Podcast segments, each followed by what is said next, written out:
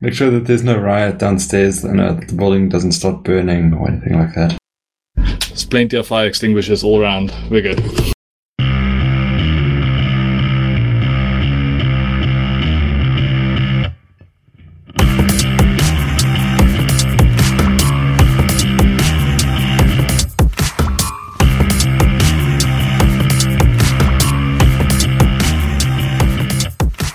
Hello and welcome to episode twenty-one of the Z A Dev Chat Podcast. Very interesting episode around DevOps and Ansible, and uh, we've got Kenneth and Kevin, our regulars, on the line. And I just want to introduce you to Andre from Cloud Africa. How's it, Andre? Hi, everybody. Great to be here. Yeah, welcome. And Gabriel. Hey, hey guys. How you doing? Cool, cool. Yeah, Gabriel from Zero One, taking time out of his super busy schedule to be with us. Cool. So, um, Andre, you want to give us a little bit of a background for the listeners? Just uh, where do you fit into the world and like where do you come from? Um, I kind of grew up in an I S P environment. Uh, started messing around with uh, nice big corporate networks and uh, fancy machines somewhere in nineteen ninety-six. Wow, that's... That makes me sound terribly old. Yeah. uh, um, my career so far has had a, a major focus on integration around uh, open source technologies and, uh, you know, gluing the right bits together to get the, the customer requirements going.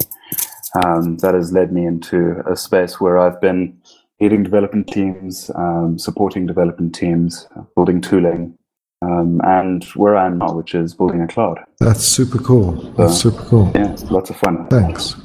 And Gabriel, I know we've had you on before, but maybe just could you give us a little bit of a bio and where you are and what you're up to at the moment? Sure thing. Uh, kind of like Andre, I've got a I've got a background in working with I S Ps and service providers, and that was fun for a while. Uh, about six, seven months ago, decided to strike out on my own with a partner, and we started Zero One, a dev consultancy. And since then, we have been coding up a storm. It's been amazing. That's super cool. And we definitely have to get you guys back on to, to have a follow-up. I know we spoke to you way at the beginning when you guys were just launching. So we've got to get you back on someday to find out how it's going. Yeah, so much has happened. So much has changed. It's It's been quite a journey. So I'm looking forward to that episode. Cool, cool. All right, but tonight we're here under the sort of general umbrella of DevOps, and uh, we're, we're going to touch on Ansible a bit later. I think we've got a couple of questions, and, and it's more of a panel discussion. Uh, you know, everything's good. Um, so the first question on, to the general uh, panel is, like, what is configura- configuration automation, and what's it good for? Why should we use it? Are there any real benefits to it, or is it just a, a complete pain? Andre, got any thoughts on well, that? I have a couple. I mean, um, I, I don't know if anybody's followed a, a how-to article to get a, a service up and running. You know, there's maybe eight, eight to ten steps that you have to do and pay good attention to to get it right. Um, and, you know, that kind of, of text-based instructional runbook is is very easy for a sysadmin to, to miss a step and to get horribly snarled up. Um, That kind of thing starts costing you time, starts costing your customers a bit of money. Uh, some of the benefits around actually taking those instructions and automating them is we can start treating um, these little blocks of code that provide uh, infrastructure uh, the same way we do our code. So, you know, we can version it, we can um, share it with our friends, we can get them to improve it, you can get the open source community to help you contribute to it. Um, And you can you can minimize the, the risk of mistakes. You can get your repeatability off the scale, and you can start sleeping a little better at night because you, you actually know that when something is done, it's done. Okay, cool. Gabriel, how do you see configuration automation? Well, um, I think most, mostly what Andre said is rings true for me, but I think I want to talk about when does configuration automation become useful. And for me, I found that this is really something that you need when when you start having infrastructure at scale. And that scale can be like you've got a team at scale, maybe you've got like a ten or a fifteen-man team, or you've got servers in the hundreds to, to, to thousands. That's when like being able to systematically and re- deploy repeatedly, that kind of that kind of scenario is where this discipline becomes super, super crucial. So one of the other things is, I mean, when you start having playbooks in Ansible and you start having, I think they're called recipes in Chef, um, for the most part is these things effectively become your standard documentation. So if you want to know how things work, how they're set up, you can look to these these playbooks or these recipes and you can go, this is how my infrastructure is meant to hang together. And one of the key bonuses here is that this documentation effectively becomes executable. So what's in the document and what's on the network can be the same thing, which is almost never the case with normal documentation. Hmm. Okay, I mean, I'm I'm going to jump in there and say that I, I hear what you're trying to get to, but you know, if, if you're in Chef, your your recipes are written in Ruby. If you're in Ansible, they're all written in YAML, YAML, and I think Kenneth's got a point there about just being able to read these things easily. They're not always that easy to read, so I don't know if all the time it's that good as documentation. I think you still have to write good documentation. Yeah, but I mean, I've seen some wiki articles and Word docs which are which are practically legible as well. So, I mean, it swings and roundabouts, but where you're going to spend a lot of effort making things as readable as possible. And, I mean, I, I don't see too many really good documentation for, like, manual documentation, like a Word doc or a wiki page. It's It can be equally as bad. Yeah, there's there tends to be quite a lot of drift in that kind of thing because the infrastructure moves quite a lot faster than the, the person's inclination to update the documentation. So I kind of I kind of agree with Gabriel there, um, specifically around the scale side. But I, I also disagree that it becomes really important at scale. I think it becomes really important as a as a first-up practice. Even on a one-man project, um, you know, documentation and like clear instructions about what's going on inside your code base and inside your infrastructure is valuable. Any business that has a standard operating procedure or that that level of of um, executable documentation will attract quite a lot more value uh, from the onset than uh, a business that has a, a, a derelict wiki page or Word document. Okay, so we seem to be like kind of jumping into the thick of it. Perhaps uh, we could give uh, a description of what is Ansible. Like, what is this tool called Ansible, and how does it work? Cool. So Ansible is this I T automation tool. Um, you write declarative documentation. I suppose it could also be some some of it could be imperative, but you write uh, effectively a set of YAML files that are called playbooks, and you can compose them. You can mix in roles. Uh, and you basically point it at infrastructure um, and run. And it can then go and automate all your infrastructure. So some of the great stuff where I said you can point it to inventory is that you can actually use the same set of playbooks for different environments. So uh, when we on projects, we actually have a set of Vagrant files that simulate our production infrastructure. And we really just use um, a local staging or a local U A T set of inventory which points to the local Vagrant, and then we can reuse those just for production by just using different inventory files. Um, so yeah, it's a great way to re- to get reproducible infrastructure across the board, and it works. Okay, cool. So yeah. so by by, in- by inventory you mean a list of servers, right? I think that's the way Ansible talks about these things. You've got this inventory file that is literally a list of the servers that you want to automate the configuration of. Yeah, it's not necessarily an inventory file. I mean, I think you can read your inventory from something like Consul by HashiCorp if you wanted.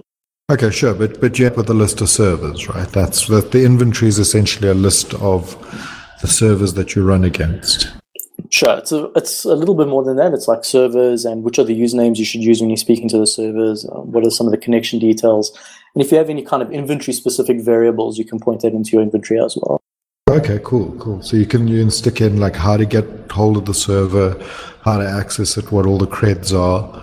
And I think you can also group servers in your inventory into sort of like logical names, right? You can say like, these are all the web servers, these are all the database servers. These are my workers, that's my load balancing pod of servers. Yeah, exactly. Yeah, that's right. And then you've got these like playbooks, which are sort of these YAML descriptive files that say what should happen on those servers. Is that is that the correct way to think about Ansible? Yeah, it's a little bit more subtle than that. It's not about what should happen. It's more um, more along the lines of how things should be. So you okay. don't say like use this command to create this user. You basically say, you know, there should be a user present with these parameters against it as an example. But I think at a higher level, when you declare, say you've got your web servers or you've got your database server, you then define a set of roles that you expect these servers to conform to. Sure. So And those those roles are then defined in, the, in those yeah, YAML files. Yeah, so you can uh, the, the roles are actually um, meant to be reusable. Um, so you can actually publish those roles, which I'm sure we'll get to a, bit, a little bit later when we talk about reuse. But you can use role roles are specifically meant for reuse. So if you have a lot of different machines across a lot of different projects and systems that are all, you know, firewalled in a certain way, and they all have a specific version of node that needs to be on it, and a specific set of monitoring uh, configurations, then you would put those in roles and you would say these machines have these roles. So that's where the roles come into it. Uh, isn't it like what you're trying to do is say within my application, this is the role these servers will have? Yeah, you can abstract it up to that level. Yeah. Yeah, so you could say I want Ruby two point two installed on these servers. I need Postgres installed on that server. And that can be shared as roles. Well, well, right? the, the role the role would be something like web server, right? And then the web server role would include a bunch of playbooks and instructions of how to get that server to become web server. So the role I wanted to play is web server. Exactly. I think you've hit the hit the nail on the head there. And these roles are effectively really just packaged playbooks for all intents and purposes. They are playbooks that someone has written. They've generalized them by making some of the things configurable through variables, and then they've put them into a special um, structure that is compatible or recognizable by Ansible as roles. And then you include them in, in the way that you would effectively include source files when you're including source files into a project for code.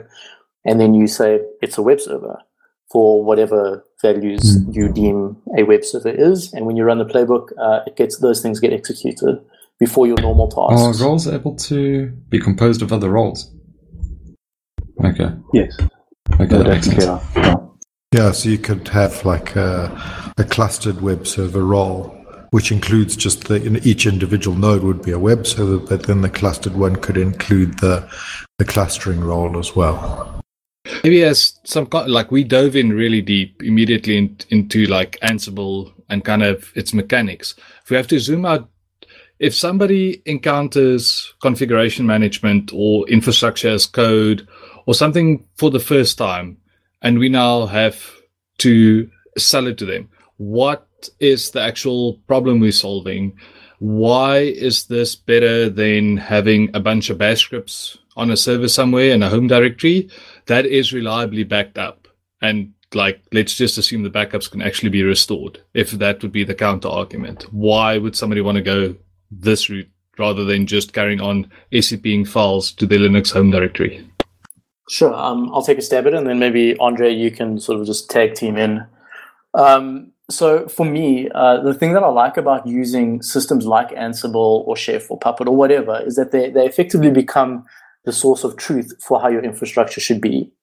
And moreover, they actually become the executable source of truth. And the analogy that I like to use when explaining this to So I suppose at least developers, I haven't picked up a perfect analogy yet for dis- for explaining this to business people, but this is the equivalent of how you look at um, automated acceptance testing with like maybe Capybara or Cucumber, that kind of thing, versus manual testing.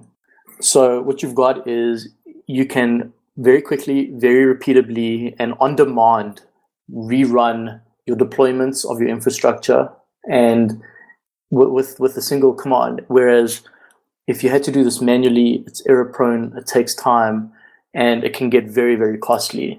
So for me, I think that's one of the real big sells for for selling this to why it's a good thing for at least for a technical person. Sure, but back to Kenneth's point, like why not just some bash scripts?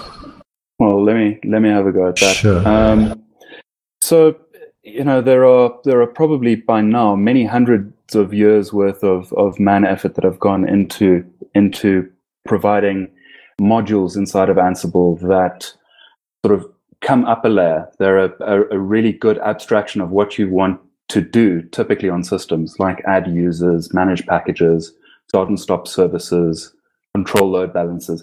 And those are kind of the, the high-level atoms that you can use to construct your, your playbook or the, you know, enact the changes that you want in your infrastructure. To be able to get to that high level using a bunch of bash scripts, A, you're going to have to put in a couple of hundred man years, and you probably arrive at the same level of abstraction as these guys have already. It's there, it's supported, it's open source. Um, now, those those are the arguments I would use over bash scripts. Cool. Yeah, that, that's really perfect. So, I mean, the other thing is, for the same reason that we use frameworks like Rails and Ember and Angular and Phoenix on Elixir, I mean, it, this is the, one of the reasons why you would want to use something like Ansible or Chef or Puppet. In my opinion, it removes the bike shedding and allows you to just get on with with getting your infrastructure out there. And more importantly, it acts as a multiplier agent. This is really important in terms of the economics of why you would want to do this. You can increase your human to machine ratio by orders of magnitude. So whereas it's feasible for like one person to look after maybe ten servers completely manually, using things like Ansible or Chef or Puppet, you can get from one per- one person to one hundred machines or one person to one thousand machines. That is crucial. Cool. Um, I, I think there's one important point that uh, we're, we're not touching on, Kenneth, which is that Ansible brings a side of idempotency to the table. So you can run the same scripts against the same servers over and over again. And as long as the servers are in the correct state, those scripts will do nothing to those servers. So, you know, part of like what Chef and Ansible and all these tools do is they they check the state of the server first. And so, for example, if, you know, in, in one of the examples of installing Ruby on the server, the Ansible will actually check if Ruby is already installed. If it isn't, then it'll bring the server to the right state. Otherwise, it'll just leave that server alone if the right version is already installed. So, you know, you can run Ansible against running production servers, and it, it won't break production.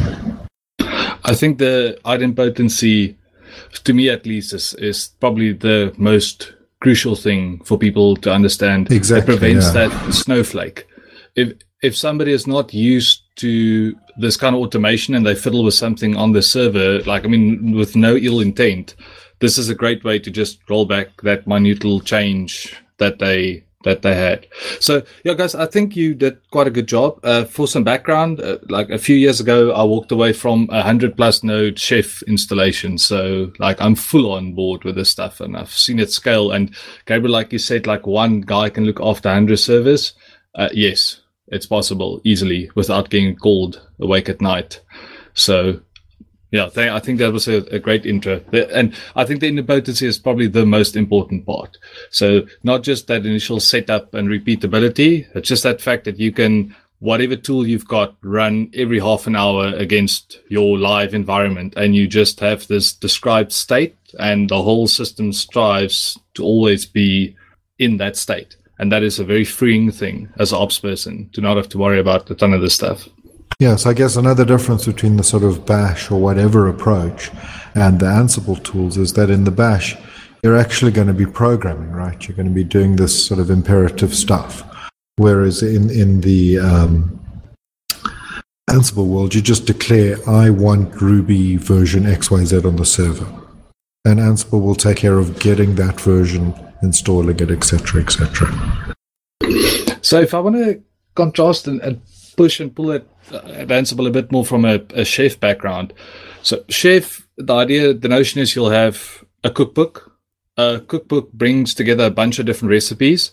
An example for that, for instance, would be as you'd have an Apache cookbook, and it would have a default recipe, which basically would just install the package and get it going. And then there'll be additional recipes in the same cookbook to give you mod P H P five, mod C G I, whatever other setup you've got.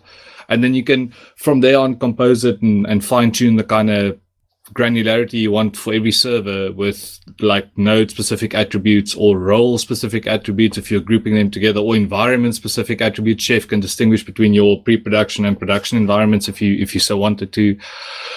I know, or my understanding is that Ansible is serverless for one, so there's a big difference. You run it from some machine somewhere else, pointing it to your infrastructure, where Chef runs a client on every single node that talks back to the mothership and asks it for details to do. So, like, just from, I heard you guys used playbooks as a word. I mean, groups makes under like makes sense, and, and composing groups of others makes perfect sense. But like, what, like, what's the scope of a playbook, and how do you execute a playbook against the node? So, um, okay. So the first thing is uh, a playbook is really just a set of tasks and roles and variables that run against a bunch of groups, and you put those things in order if you want, uh, in an order that you want them to run in, and they can be pretty much everything from soup to nuts. So the minute you, you boot up a fresh, pristine server to the second that it is running a complete application, your playbook can handle all of that. So what you've got is, um, let me see. I think, let me actually pull up a one of my playbooks, if you don't mind. Andre, just take over for me while I pull up a playbook, if you don't mind.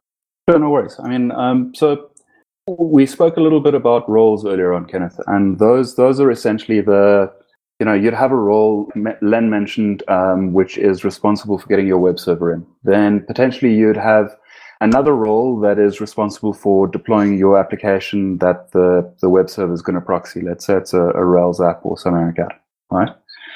So your playbook yes. itself will include the role for, you know, the, the well-defined reusable role for how to get Apache in.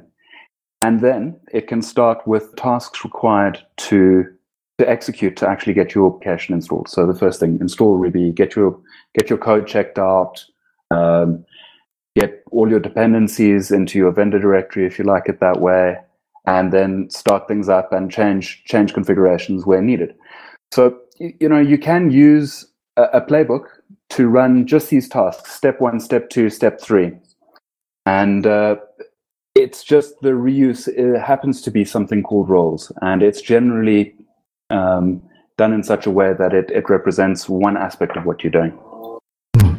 So the, the roles bring in predefined tasks that somebody else made, just for like a, yes. a sake of argument. Yeah, so, so maybe I can jump in there. Um, just... Contrasting to, to Chef before we continue, the, the Chef model is is essentially a pull model from the Chef agents running on the nodes, if you remember correctly, Kenneth. Yes, yes. Yeah, so the, the Chef agents can be configured to check in with the Chef server like every half an hour or whatever. Ansible is much more comparable to Chef Solo. It's a push-based model. So generally, you only ever run Ansible when you, you know something's changed. So, for example, your build server or your, your Git repo or whatever detects a commit or a build finishes or whatever, that then would trigger an Ansible playbook to run. So there's an actual tool called Ansible Playbook, and you give it the name of your high-level YAML file and um, possibly a, a set of hosts on the command line, or the playbook or the playbook itself will include which hosts it wants to run on. But because Ansible doesn't have a server, managing inventory can get a little bit more tricky than within like Chef and Puppet, because in Chef and Puppet you've got these central repositories of your entire infrastructure, which are kind of dynamic. They're being uh, investigated by the Chef and Puppet agents all the time. Ansible has to go and check out the inventory on every run. It's, it's one of the overheads that you get, because you just sort of kick the script off every time. So the one thing is, it should be said that uh, there actually is a server sort of thing for Ansible. It's called Ansible Tower. Uh, it's not open source. You have to pay for it. Uh, but I think, I have it on good word that uh, it will become open source and free very soon, um, now that Ansible's been acquired by Red Hat. I think it's their policy to just open source everything. So I... I'm pretty sure we'll get Ansible Tower free very, very soon. That that would be awesome. Mm. That would be super awesome. So then the, the, the second thing with uh, Ansible is that all the kind of primitives, um, say around package management, are pre-built in Python. So you just um, you just say package space Nginx, or package Nginx and the specific version that you want. And then Ansible itself will detect, okay, this is running Ubuntu or CentOS or whatever the target operating system is, and run the actual low-level commands on that target server be it YAML or apt or whatever, just same as in Puppet and Chef. So a lot of Ansible work, um, I've committed some uh, tasks to the Ansible uh, extras repo, for example, which, you know, just build up this big library that you've got available when you're building your tasks. So your, your tasks are just purely declarative. You hardly have to do any work. That's just make one of the things that makes the Ansible environment really neat is you've got these pretty high-level tasks just available, like copy these files around, get these packages installed, uh, make sure these services are started, for example. And that's regardless of whether you're using systemd, you know, good old init or whatever on the server. You just say, or upstart.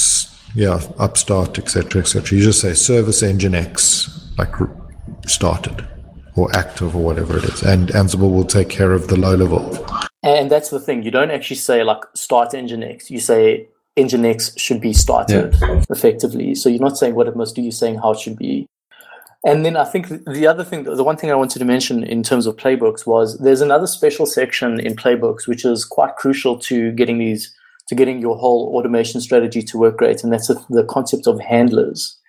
So what you can do is you can say uh, when a specific task has completed, you can then notify a handler. As an example, um, if you've deployed uh, your Rails app, you can then notify like Puma and Nginx to restart.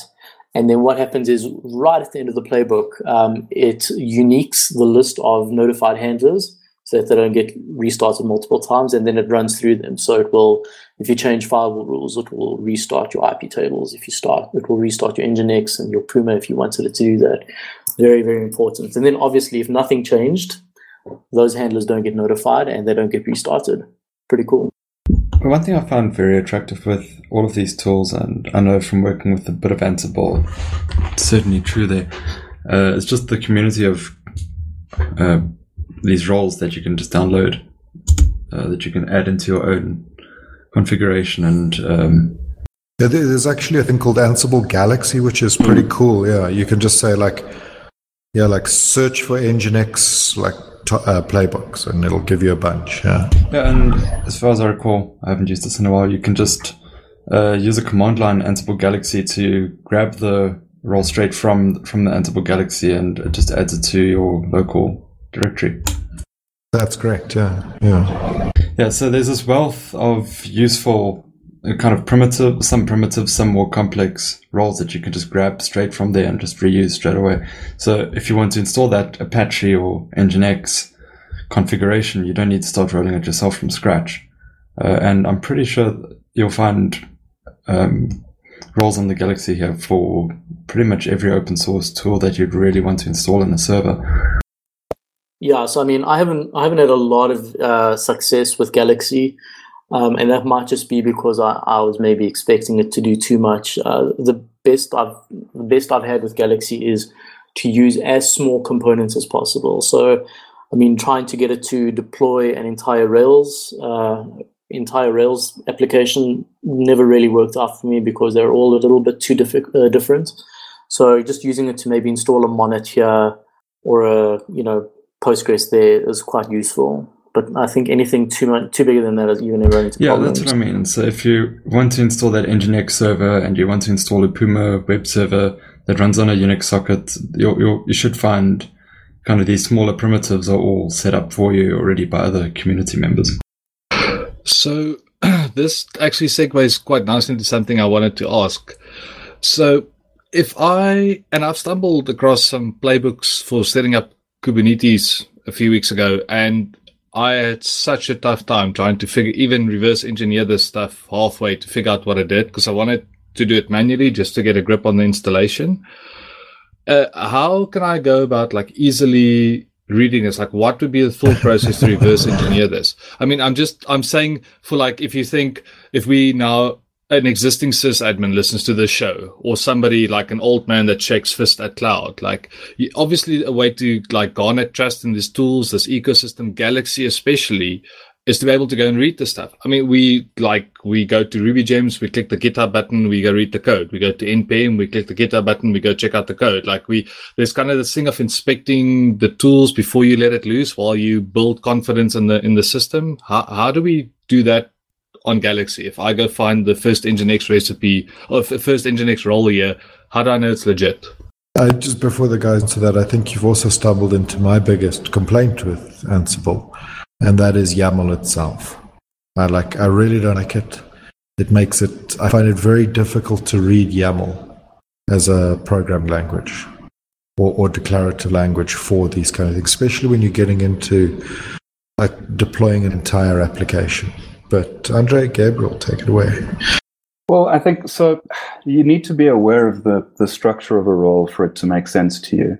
Um, There are a number of things that you can expect from a role. A role is able to include other roles. Um, to determine what they are, you need to have a look at a metadata directory, and there's a, a main.yaml. All, all the files are called main.yaml. So just to get back to what Len says, it is a little bit confusing when you're, you, you know, you're a foot deep in source code for, for this stuff as to exactly what it is you're looking at. Um, but each role can declare its own dependencies, which will be other roles. Um, in terms of inspectability, um, almost all of the roles I've looked at have been hosted on on public um, source repositories like GitHub or Bitbucket. Um, and I'm pretty sure that most of the ones that are published inside of Ansible Galaxy also fall into into that, uh, into those those groups and those areas. Um, so yes, dependencies, and then you can actually have a look at the tasks. You know, um, what is it trying to do? Packages.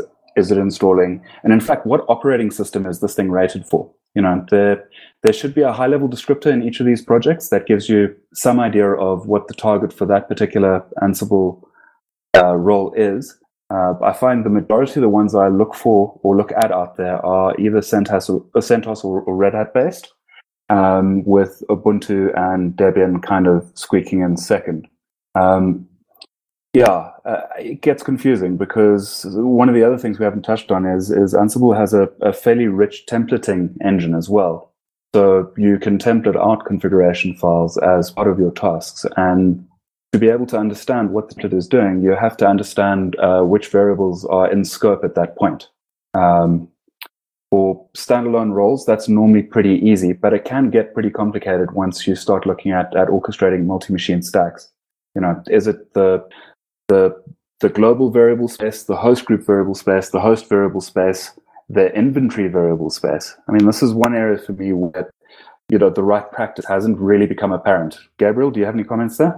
Yeah, I've had that problem myself. Um, I've you do judicious judicious use of the debug task helps a lot. Yes. Um, what I normally do is I'll I'll go and I'll edit I'll add a task in just before the task that's meant to use that variable. Just output that variable to see what's what. Um, and that's been a pretty decent way to to understand what's going on. It's a bit clunky, um, and I think they are improving some of that with, with Ansible two point oh. One thing I wanted to point out with YAML is, like, absolutely, it's um, it, it can be bad. I do think that there's a style of writing playbooks that is more readable than what you typically find in the documentation and in examples on tutorials. Um, you you can explode your parameters per task onto a line per parameter, makes it a lot easier. Uh, the other thing is naming your tasks. That helps a lot. They're almost like self-document stuff. So, for instance, I'm looking at a task here that says update the apt cache. That's the name. But if you just looked at the task, it would say apt update cache yes, cache valid time eighty-six four hundred. And if you didn't have uh, if you didn't have a deep understanding of the apt um, framework, you wouldn't understand what's going on there. So putting in names for each of your tasks helps a lot in terms of readability. You can also, you know, you'll come back to this thing three months later, same as code that you wrote three months ago, and you'll look and you'll go, like, who wrote this? And then you'll end up hating yourself. Yeah, previous but, me. Yeah, so so naming your tasks, uh, using a nice clean uh, YAML style goes a lot, goes a long, long way in terms of aiding readability. But I'm with you, then. Uh, YAML's not the best formatting language.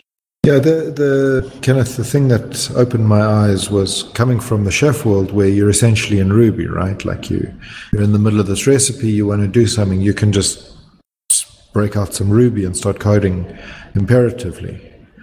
Yeah, the the thing yes, that yes. Uh, happened for me was I needed to do some like extra stuff, and then I realized after kind of getting a test plugin going and some kind of crazy stuff that the The names in the YAML are just kind of calls into Python code. So Ansible's all Python, and the, the Python's actually quite well structured. So like operating system detection and all those kind of things are there inside the tasks. And I, I literally copied an existing task and was able to customize it fairly quickly so that I could write the sort of few words in the task. And Ansible was then able to run my Python code on the remote server, which was actually quite nice. But only doing that did I really kind of understand what was going on. And the second thing that really helps is sitting next to Andre, because I can just, you know, ask him. I must say that uh, Chef, which was a huge benefit for me, was the, able, the, the ability to just write the raw Ruby code in the recipes and then do all kinds of insane things. But we quickly, like over time, started rolling back some of those changes and just fight for simplicity. I think it was also just ugh, the size of the network, because you start like not just reducing the simplicity, but trying to reduce the network size. A lot of that magic fell uh, fell away. Um, I was going with this somewhere. Never mind. So yeah, so so uh, Ansible forces the separation between the declarative bit, with a few exceptions, like they try to do loops in YAML, which I think is just really weird. They've got like a with task or thing; it's very odd. But they, they, yeah, they, they, the separation between the declarative part, which is in YAML, and the thing that actually does the work, which is in Python. And I think that's definitely, from a structural point of view, solves that problem you got into with Chef. Yes, no, that makes a lot of sense. So, do, do we? Do, um, do you need Python on the remote server where you're connecting to, or does this thing evaluate it to some kind of shell magic and then just? No, you you have to have Python on the remote server. It was a surprise to me as well. So, I mean, most Linuxes ship with it. I mean, out the box. So, I don't think that's a problem. But can you then instrument uh, Windows machines with Ansible? Yes, you can. Um, I've uh, I've been playing around with it a little bit. You can do Um, WinRM management with it, and you, you kind of set your host up a little bit differently in inventory. You have to do a couple of, of manual steps um, to enable WinRM and certificates on the on the Windows machine. But from then on in, you get a, a set of primitives that are built for managing packages and services on Windows.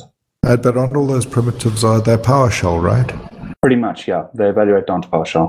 Yeah, so in Windows, you don't need Python on the server, is that correct? Yep. And then in terms of package manager, does it use chocolatey? Um, chocolatey is one of the one of the options you have available, yeah. Okay. That's the only one that I'm actually familiar with on Windows. And yeah, I thought you were making up random names. Um, no, that's I just think I ask because I think it's it's like we all like to envision this like Linux only world where things just happen and it's reduced and simple, but the reality is people run Windows boxes everywhere as well. That's why I just I was curious about that. I know the Chef guys have this omnibus installer, so like to make it dead simple to just plop your Ruby and everything down in Windows and on Linux without it clobbering the main system and stuff. But it seems like Ansible's got a much lighter footprint, so it's not even an issue. Much. It requires Python um, two point four or later, and for anything managed with Python two point five, you need an additional Python package installed called python-simple.json. That's literally it. And could Ansible bootstrap that process of installing that package? Because I assume it's just yeah. pip install python-json. Okay, yeah. That's cool. So we've we've we've done that with some operating systems that arrive without Python, specifically inside of our cloud. SmartOS um, clients don't. You have an ability to actually write a shell script that will do the, the bootstrap process, and Ansible will facilitate getting that, that bootstrap process run. Oh, so that that's it can, fantastic. It can take off from there. Yeah, you can sort of start Ansible in this raw mode. You can tell it, listen, like don't try and get any inventory from the server, because one of the first things Ansible does on a run is it logs into the remote server and tries to figure out what's going on on that server, you know, like what packages are installed, et cetera, et cetera, so that it can do a diff against what's required before going and running stuff, you can tell it, like, don't even try. Just kind of go into this raw mode and lit- literally run this bash script on that server. Uh, what you have to do then is just take care of your own idempotency, you know, like leave a marker file in a directory or something so that you can check it on the next run. Oh, well, so it will run that every single time, or is it just a manual bootstrap? It runs it every... Well, it depends. If you run that playbook, it runs it, yeah. Oh, okay. I just remember the Chef stuff. You used to point the Chef client. Knife. I can't remember, but with N- the bootstrap. Knife bootstrap. Yeah. Knife bootstrap. There you go. Thank you very much. That you have to school me on my past. Hey, hey. Anytime. There's nothing stopping you from having a bootstrap-specific playbook, and you run that once, and then you don't ever use it again, and... It's not your normal, everyday, continuous deployment playbook. No, that's that's really pretty cool, because especially for that thing to live in the same version control, the same repo where the rest of the stuff lives. So it's like, okay, cool, I have this kind of magic that I inherited from somebody else. How does this work? No, that's that's pretty cool. Um, I wanted to ask, does can you use uh, Ansible to collect, like, you, you guys mentioned, like, the inventory? Like, can you just have it, like, suck information back out? I mean, Chef has got this thing called Ohai. Uh, um, Puppet has got a similar thing. I forgot its name now, where basically regardless of whatever manifest recipes, playbooks you apply on the node, it will go and gather all the users on the system, all the installed packages, all the services that are running, all the mount points, the routing tables, the hard drives, like all this kind of stuff that you can then uh, use to interrogate, or you can just discard completely. Like, I'm just curious. Um, the Ansible fact gathering is quite a lot leaner than that. It's not going to go and and uh, sort of create these magic lists of users and packages. Uh, from from my experience, it, it just gives you some facts about the host. You know, what's the networking layout? Potentially, what's the disk layout? What uh, what environment variables are there present whilst Python is running? That level of information is is supported by the facts. Uh, you can obviously code up your, your own facts uh, and inject those into the process as well. But it's it's incredibly lean. And those facts aren't persisted, Kenneth. Okay. No, that's pretty cool. I mean, it, it's all for the... It sounds for the good thing. I'm not... I'm just using Chef to frame my my background. I mean, I, it was heavy. It worked well. Make no mistake. It was heavy to mm. run. It, it took effort and nursing, and... It definitely paid off the investment we made into it, but it was not a light investment. And, and Ansible definitely sounds attractive. Even the chats I've had with everybody, like, long before this call over time, I just never committed to put the time in to actually doing something with it. Uh, I found, like, having to need to know exactly what's on a server beforehand in terms of the facts around it. That's a pretty important thing to want to know when you don't have idempotency guaranteed. Yeah, yeah. I think what we used it for was basically we could go, uh, how much free disk space do we have throughout the cluster? What's our compute resources? So we knew we had these four racks of physical machines, but you're like, okay, what's actually going on in terms of usage? That kind of querying. I mean, it was very off the cuff and ad hoc. We did it few and far between. It was just nice to know it's there. It enabled some possibilities, but I'd be very... Like, it would be great to just be able to run some playbook against everything, and all it does is just gathers data and dumps it out locally in JSON, and you, like, send it to Excel and give it to the boss and walk away. So about that. Um, so we've been talking about Ansible only in the context so far of playbooks, but you can actually just use Ansible to run arbitrary commands. So you can just say, like, Ansible, without the Ansible dash playbook, just Ansible, Uh, this specific task, which can be like, you know, disk usage or C P U usage or whatever. And you can actually run them against a host group. So you can say, run this against all the web servers, and you can get your output like that. Okay, that's that's fantastic. So um, another thing I wanted to ask about, um, and I think I'm doing this on behalf of Kevin, is about uh, deploying applications. Like, how would that, like, neatly play out? And some background, like, I never ever, like, we use Chef deploy for a bit, which is like this Capistrano like thing, but okay, I guess it, I'm answering myself here in a way, please get me wrong, but the problem we faced was Chef would deploy a lot more often than we thought, and the stuff we deployed with it was not particularly well suited to just being deployed over and over and over again, and from time to time would fail. But I just realized in an Ansible world where you completely control the runtimes, I guess you would hook an Ansible playbook up to your C I pipeline. Well, well uh, Andre can talk you through the Ansible that deploys Cloud Africa, if you like. I mean, that's that's how we yes, do it. Yes, please. Ah, give me a second to pull that code up. Um. I mean, look, we use we use Ansible to deploy everything from the very, very beginning of a server's life all the way through to it serving an application in a playbook. And we do that with some pretty complex apps. So, I mean, Andre, let me know when you're ready. Yeah, yeah, I'm ready. Okay, all right. I'll uh, I'll talk talk to you guys about my app deployments after Andre.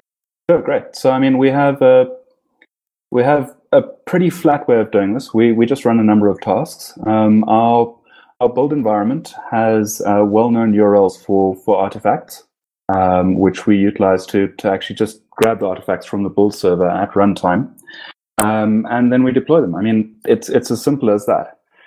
Um, well, so so just to, to clarify, we we go there, there's a special mode in Ansible where we, we tell it you want to run on one server at a time. Like, don't run in parallel.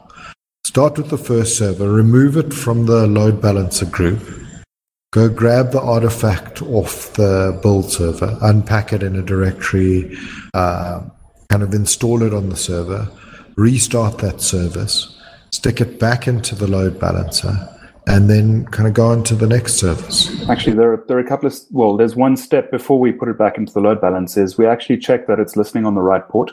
Uh, and potentially that it's returning the right kind of content in a test before we put it into the load balancer. Oh, yeah, that's again. Right. There's an Ansible task that says, like, wait for or something, isn't there? Yes, yeah. yeah and there's one that, that checks for, for content. So for our application, we want to make sure that, you know, at the root of the application, it's returning a login prompt, for instance, um, before we allow it back into our load balance group. Um, and the- oh, that's super cool. Yeah. So what's really nice about this is if any of this fails, Ansible stops running, you know. Um, any of these tasks hit a hit a return code that is not everything is okay, it, it just stops. So I don't know. There have been some very subtle failure modes that I've I've witnessed in Puppet where it, it just carries on and, and does stuff, and your entire app stack blows up spectacularly, and it doesn't give you that level of of sort of control. You know, hey, something's broken. Um, has anybody else had an experience like that? I've had it with with Chef, but not because, I guess, of Chef's fault. It's just tricky to set up the tests. Like, right. Some custom tests in, in Chef, like, oh, well, back in the day, got really weak very, very quickly. So you start doing bizarre stuff where you, like, if your first hammer that you go for is shelling out to curl to some U R L to kind of do something, and then curl doesn't return the non-zero exit code that you thought it would yeah. when things go south. And then suddenly, like, the thing's all happy, but everything's down, and it can't seem to resolve the state again. Mm. So, yeah, no, I think not by their fault, more ours, but it's definitely a pain when it lets you down that way. Um, also, just stepping back a little a little further, we've uh, we've got a very thin Go-based A P I over Ansible that we, we call out to from our build server, you know, once a build is successful. We have the ability to to trigger an automated deploy at that point. Um, I imagine it's less than eighty lines of code that enables us to do that, but it runs through. It knows where your, your Ansible repository is. It gets the latest um, from uh, Git, which we use, and then it runs your, your Ansible playbook out with some reporting. Um, that paradigm of being able to just put these little blocks together and to get some really good complex behavior out of it is, is, is fascinating and, and so much fun. Hear, hear. That's really cool. Uh, from our side, uh, we we typically have a load balancer, database, web, and worker uh, host groups. That seems to be you know the the you know the vanilla setup. But we go through some pretty uh, cool stuff, setting up stuff. I'd, I'd like to focus on the web. Uh, we effectively looked at what Capistrano did for uh, for Rails and re-implemented it in Ansible. So it actually goes and pulls the application out, it links directories, it puts a release directory in, does a bundle, does a migrate and seed.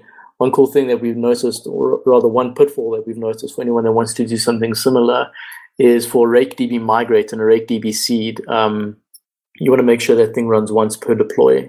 Otherwise, some weird stuff happens if they try to run at the same time. So you can actually tell Ansible, even though there might be one hundred hosts in this host group, run this thing once. And then we go through everything. We've got a basic thing called, we've got, we've got a task called server basics, and we run that across every single host in our host group, across all different host groups, that makes sure that the right users are on, S S H is configured correctly and secure, the, you know, the baseline packages are in there, that kind of thing. And then we top it all off with announcing to Slack when we start and when we stop, which is also super, super useful. Next up, we're going to put a Slack bot in that will initiate the deploy for us. No, Chatterbox. Nice. Awesome. So you, so you basically running the same kind of uh, deploy script that you would get if you use something like Capistrano, uh, but running it through Ansible now. What were the advantages of using Ansible? I mean, I can see the one being that you've got one tool, uh, but I just want to see what else, you, what other advantages you found by using just Ansible for your deploys. So one of the cool things about using Ansible is that we can then selectively deploy things for the Ruby app that we want to deploy. And uh, let me see if I can pull it up here.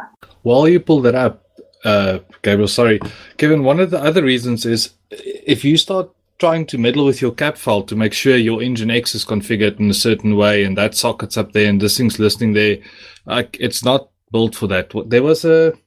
a Capistrano plugin, I can't remember the name now, I think it was called Moonshine, which kind of had this idea of you define your whole infrastructure in your cap file. And to me, that's not the responsibility of an application to know mm-hmm. all that stuff about itself. Yeah, I remember, I think it was Rob Connery's, uh, he did a, he had a GitHub repo with a configuration, a, a Capistrano configuration to deploy an entire server. Uh, I think it was only for a single server that ran your database and web server all together, but regardless, uh, it was just all running through Capistrano. And while it was very easy to get into and tweak it to do what I wanted it to do, uh, it really wasn't the right fit to have that sitting next to your deploy. But going with Ansible now, is that is that a better fit to have your deployment sitting in the same tool that's doing your... Um, your configuration?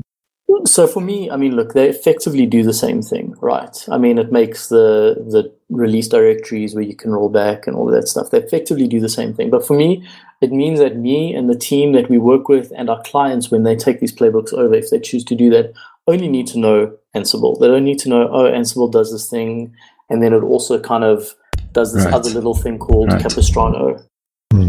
And then the other thing is, I mean, you can localize your Ansible playbooks with tags. So you can tag all of the things that Capistrano would have done with Rails, for instance. And then you can say, run this playbook, but only run things that are tagged with Rails. And then it will effectively be kind of a Capistrano, and it will not do anything else.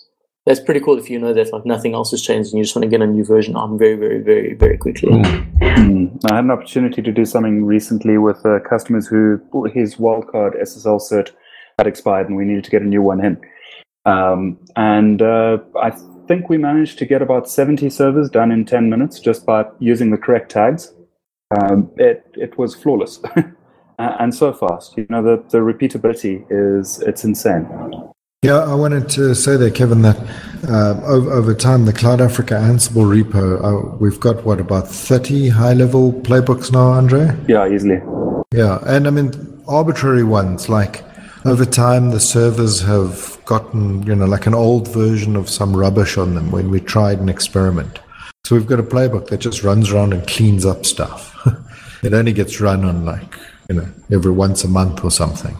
But it's quite nice just having, like, one place where we can just add all this automation together. We might never use that playbook again, like that delete one.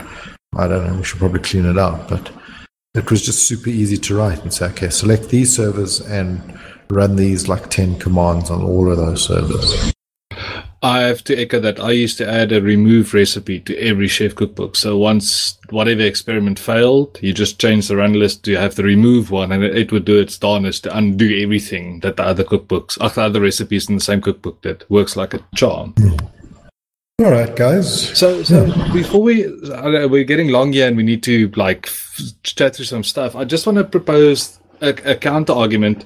So I, the first time I came from the whole bash, like I want my old stuff, like this is how I've done stuff for a decade, leave me alone, you modern kid, you. But I've settled on quite a different stack lately that I'm really enjoying, is the whole CoreOS and Docker stack. So my whole configuration management at the moment is basically uh, a Git repo with systemd units and Docker files to build up the systems to deploy my systems. And it is so super minimalist. I have one interaction with my server, and it's the fleet command that CoreOS gives. Is there a space in this that I should still consider using Ansible? Because I've ticked the same boxes. It's all repeatable. It's in version control. It's automatable. Where does Ansible sit on that edge of the cloud cloudy spectrum? So, from from my experience, you're you're ticking all the boxes. You know, you're doing the right stuff. The only area you may improve on the primitives that um, Docker give you to build out your, your Docker images is with idempotency. So if you start doing things that require a little bit of idempotency, which is a little, I guess, a little strange inside of a Docker world, you know, you you you don't often update images. You throw them away, right? You always throw them yes. away. Yeah. yeah. So then I think you're you're in a happy place. You know, there there may be absolutely no reason for you to, to look at Ansible in, in this case. I'm just thinking for people that are not fortunate enough to be in my current position. I mean, I had the Greensfields project, and, and that's kind of the luxury. But I'm thinking where we help other teams or have chats around coffee tables with people at meetups and stuff, being able to make an informed decision to just get them to automate in the first place and get this configuration pinned down in version control. Yeah, I think I think the adoption cycle for something like Ansible um, doesn't necessarily need some Greenfields project for you to be able to go all out on. Um, literally have a look at, at what you're spending a lot of time doing as a sysadmin, um, uh, even an, uh, sort of an unwilling sysadmin as a developer, um, and pick the thing that takes the most time away from you off that list and automate it. Uh, you, you get to eighty twenty very quickly like that, and you find you, you have a bunch of free time on your hands once you, you start approaching a problem like that. I was going to say, uh, one thing to do is adopt the philosophy that logging into a server should be considered a bug. Mm. Yeah, I concur. So, so I mean, I, I want to talk about motivation, like from a maybe from like a business perspective. Like, how do you convince the the people that cut your paychecks that this is something you should do? Um, you guys keen to explore that for a few minutes? Yes, I think that's a great way to maybe close the loops off. Right, cool. Um, so from my side, like I think, like don't don't motivate for using Ansible. I think just do it. Like rather beg for forgiveness instead of asking for, for permission. And the reason I say is like everybody's going to want to have a say in the color of the spike shed. So just go ahead and do it. Uh, successful automation um, is, is sort of an organizational bottom-up. It's it's developers and sysadmins that drive that. I've I've hardly seen, uh, I haven't actually seen an organization where it was mandated by management and it was a success. Yeah, and I mean the other thing is like once you're done, it's very very easy to justify why you want to, why you would want to do this. I mean, just take uh, you can use a simple relative revenue calculation. So take the cost of your infrastructure, plus salaries, plus software licenses, if that's applicable, and just calculate that over time to uh, over over the time it takes you to get to market for a historic project, and then normalize that value over some unit of revenue. So say like a million rand.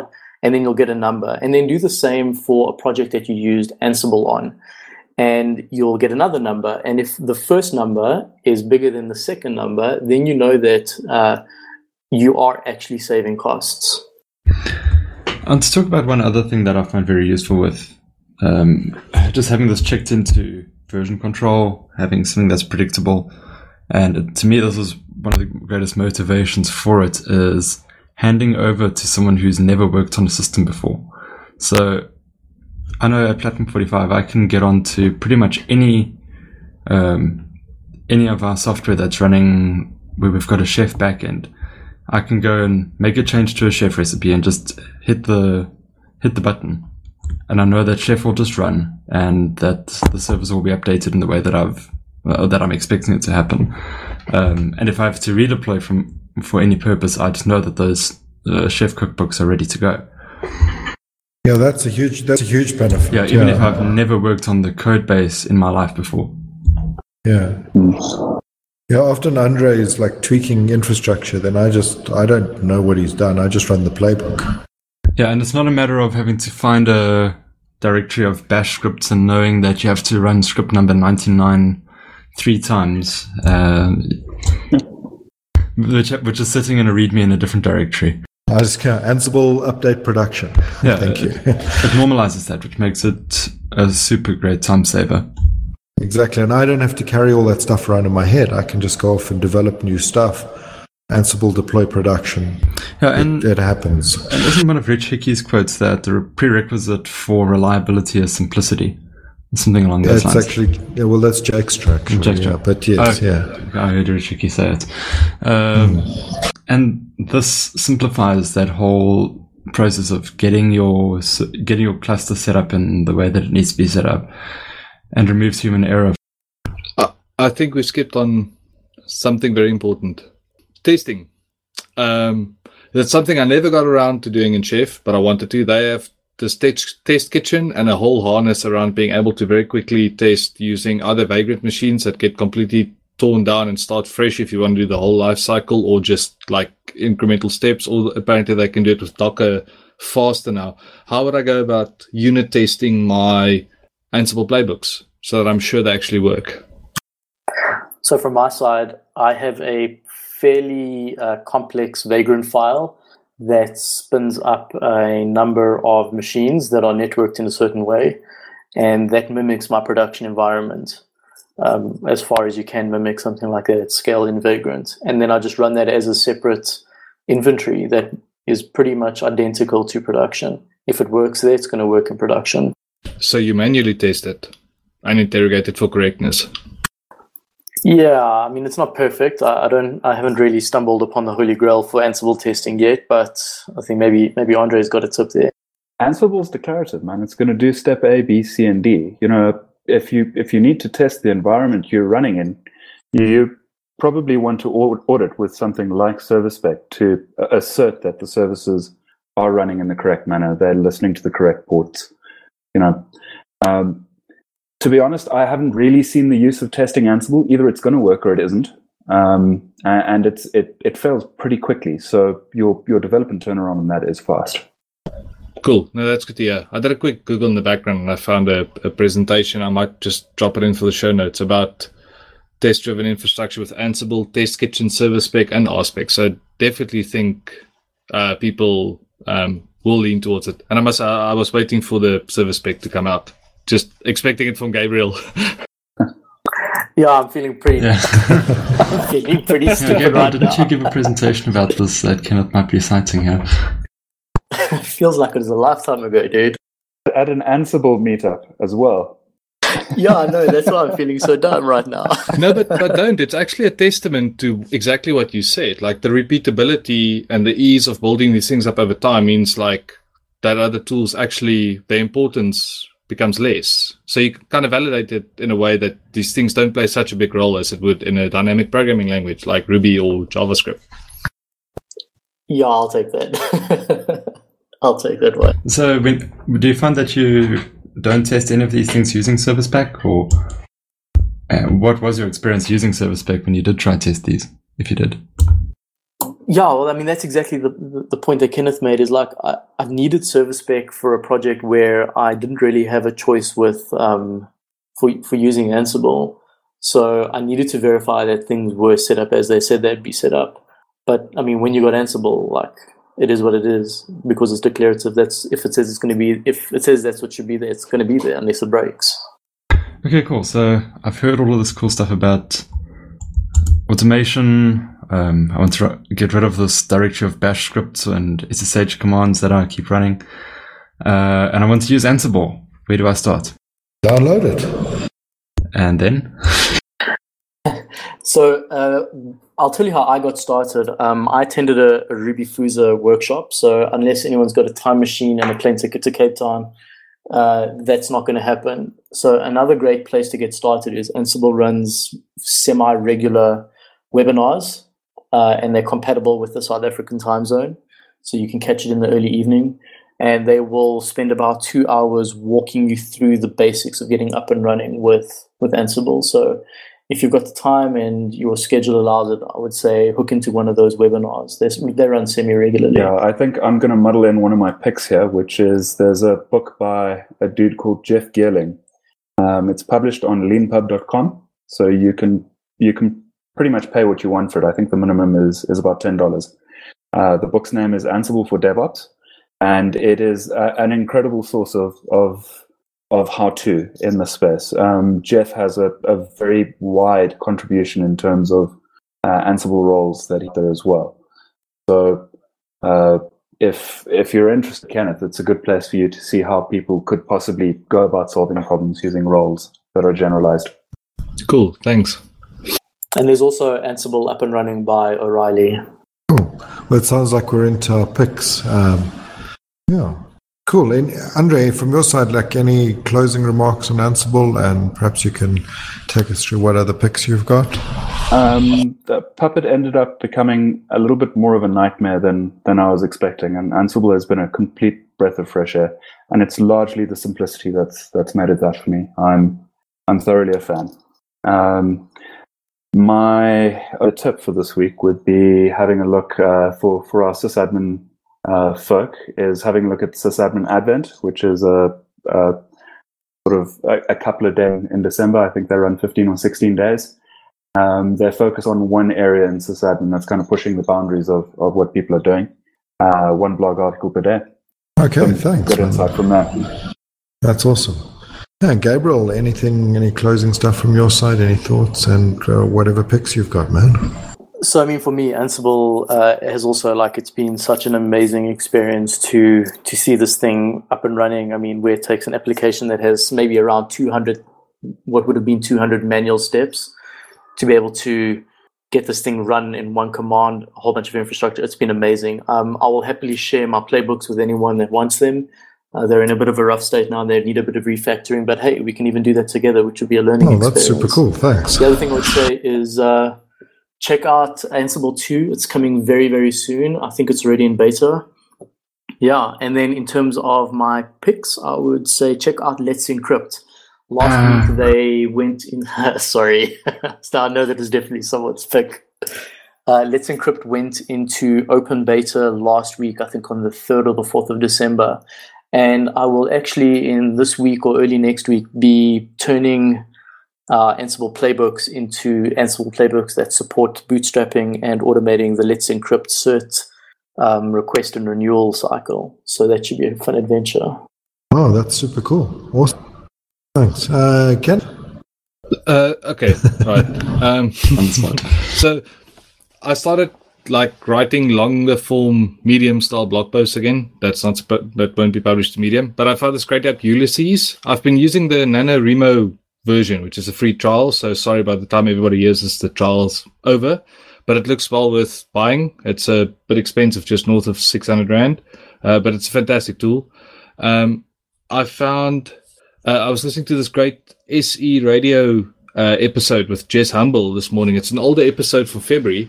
Um, I'll drop a link for the show notes, where he talks, like introduces continuous delivery um, at, a, at a nice high level. Uh, it's a fantastic show if you just like want to refresh on some stuff and and hear like what some bigger companies are doing with it, and or maybe pass along to somebody else. Uh, that's yeah, that's another one. And Let's Encrypt is not wasn't one of my picks, but I'm also stupidly excited to see where that's going now. And then I found this presentation for the show notes on testing uh, uh, Ansible cookbooks with either one of those three tools: Test Kitchen, uh, server spec, or just vanilla R spec, which might be useful for people that think through that.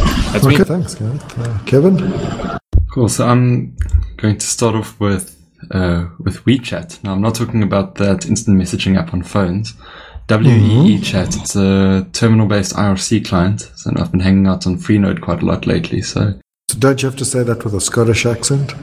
I give up already. Yeah. Uh, and I'm still going to pick Let's Encrypt, uh, even though it's been stolen from my... Well, it's been clawed out of my dead fingers here. Um... Because sorry, in, not in, sorry. Just because in the context of automation, the one thing that they really that I really like what they're doing is that their certificates expire every ninety days, and they want to get that down to expiring. Uh, they were talking about bringing it down to once a week, and mm, with the, awesome. with the real goal of just of, of being that you're going to automate your certificate update and constantly be changing out your certificates. Hmm, so that's yeah, super interesting. Yeah, Let's Encrypt. Hopefully, okay. hopefully at some point we can get to a point where we have no unencrypted traffic going around the world on H T T P. Awesome. So here's to a safer and more automated internet, right? I love it. I love it. Lynn, what are your picks? Well, first of all, I just want to say thanks to everybody for being on the podcast. Super awesome, super cool. Interesting. Um, just for any of the listeners who are interested in getting into like server automation, haven't done much of it before, but maybe know a bit of Bash and things, I saw on a pick Run Deck. It was a tool that saved my bacon on a previous project. Just allows you to automate the running of like basic commands on a bunch of servers. It's a very, very simple tool. Got a great little web U I. Very low barrier to entry, but it'll give you an idea of how it all works. And once you graduate from that, you can start looking at other things, or maybe it's uh, it's enough. But yeah, thank you so much, guys. Thanks everyone for being on the podcast, and look forward to chatting to you guys again sometime soon. Cool. Thanks, guys. Cool. Well, thank you. Thank you so much. Thanks. That was great. Awesome. Cheers, everyone. Cheers. Cheers. Bye bye.